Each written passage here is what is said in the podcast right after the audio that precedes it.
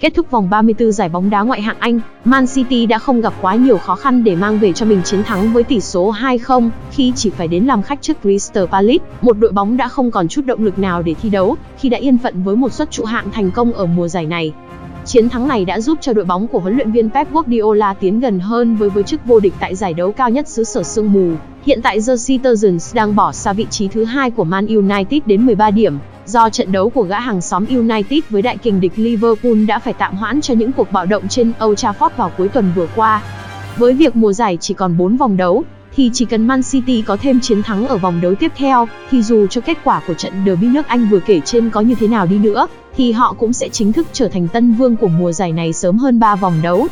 Tuy nhiên, đó là chuyện của cuối tuần này, trước hết hãy trở lại với mặt trận Champions League, nơi mà đội bóng nửa xanh thành Manchester đã đạt được một chân vào trận chung kết của giải đấu danh giá nhất hành tinh, sau chiến thắng 2-1 ngay trên kinh đô ánh sáng giữa tuần vừa qua. Đến với trận đấu lượt về, rõ ràng cơ hội đi tiếp lúc này của Man City là rất lớn, bởi với lợi thế hai bàn thắng trên đất khách, thì ở trận này họ chỉ cần một kết quả hòa hoặc thậm chí để thua với tỷ số tối thiểu, thì đội bóng của huấn luyện viên Pep Guardiola vẫn sẽ có được tấm vé đến với Istanbul, thủ đô của Thổ Nhĩ Kỳ để tranh chiếc cúp tai voi lần đầu tiên trong lịch sử.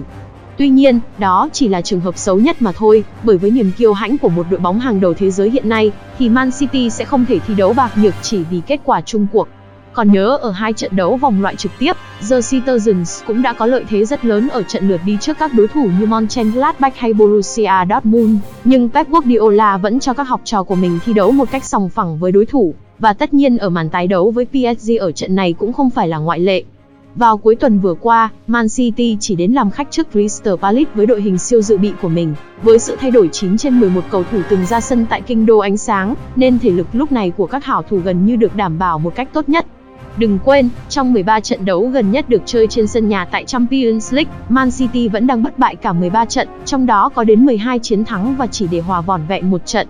Thiên thời, địa lợi, nhân hòa đều ủng hộ cho Pep Guardiola trong màn tái đấu lần này, và chỉ cần họ chơi giống như cái cách đã thể hiện trước PSG ở hiệp thi đấu thứ hai trong trận lượt đi vừa qua, với mục tiêu kiềm hãm Kylian Mbappe, thì một kết quả tốt ở trận này sẽ không phải là thử thách quá khó đối với đội bóng nửa xanh thành Manchester. Phía bên kia sân, PSG cũng vừa có được chiến thắng tại giải quốc nội gần nhất của mình, khi hạ bệ Lens với tỷ số 2-1 ngay trên sân nhà.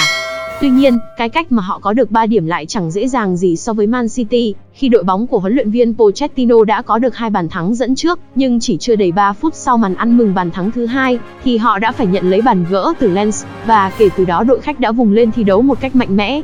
Sự quyết liệt đó đã khiến cho gã nhà giàu nước Pháp rất bất sang băng để cố giữ lại 3 điểm cho mình. Sự bế tắc đã được thể hiện rất rõ qua 4 chiếc thẻ vàng chỉ trong vòng 10 phút thi đấu cuối giờ, hai trong đó đến từ những pha chùi chân và một tình huống câu giờ của Verratti. Chiến lược gia người Argentina cũng phải dùng đến những quyền thay đổi người chiến thuật khi liên tiếp đưa Neymar và Drexler ra khỏi sân nhằm câu giờ và giảm sự hưng phấn đến từ đối thủ.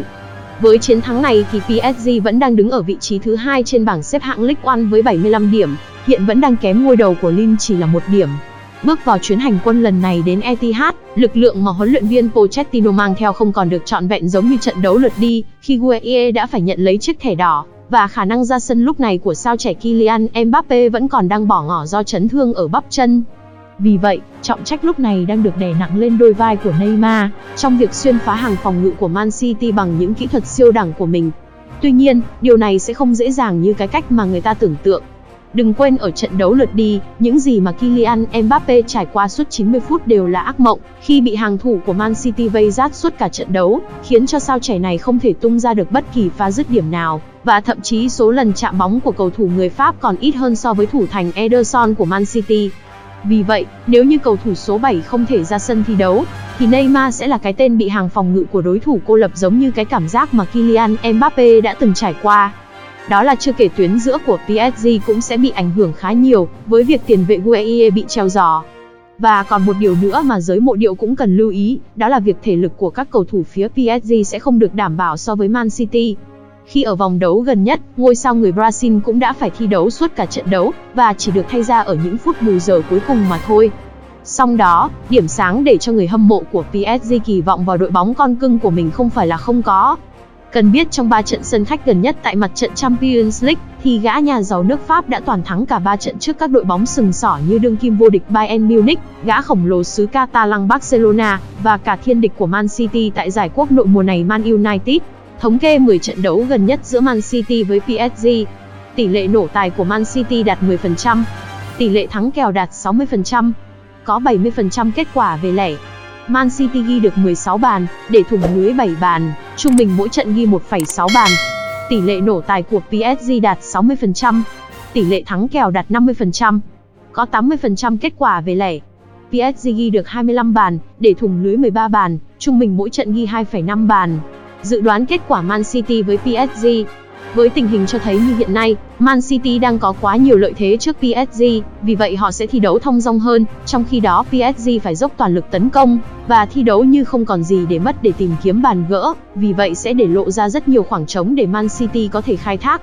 Vì vậy, Man City mới chính là đội bóng nắm tiên cơ trong trận đấu này, và phần lớn họ sẽ có được chiến thắng. Nhấn like video, đăng ký kênh, bật chế độ theo dõi để cập nhật những video nhận định mới nhất.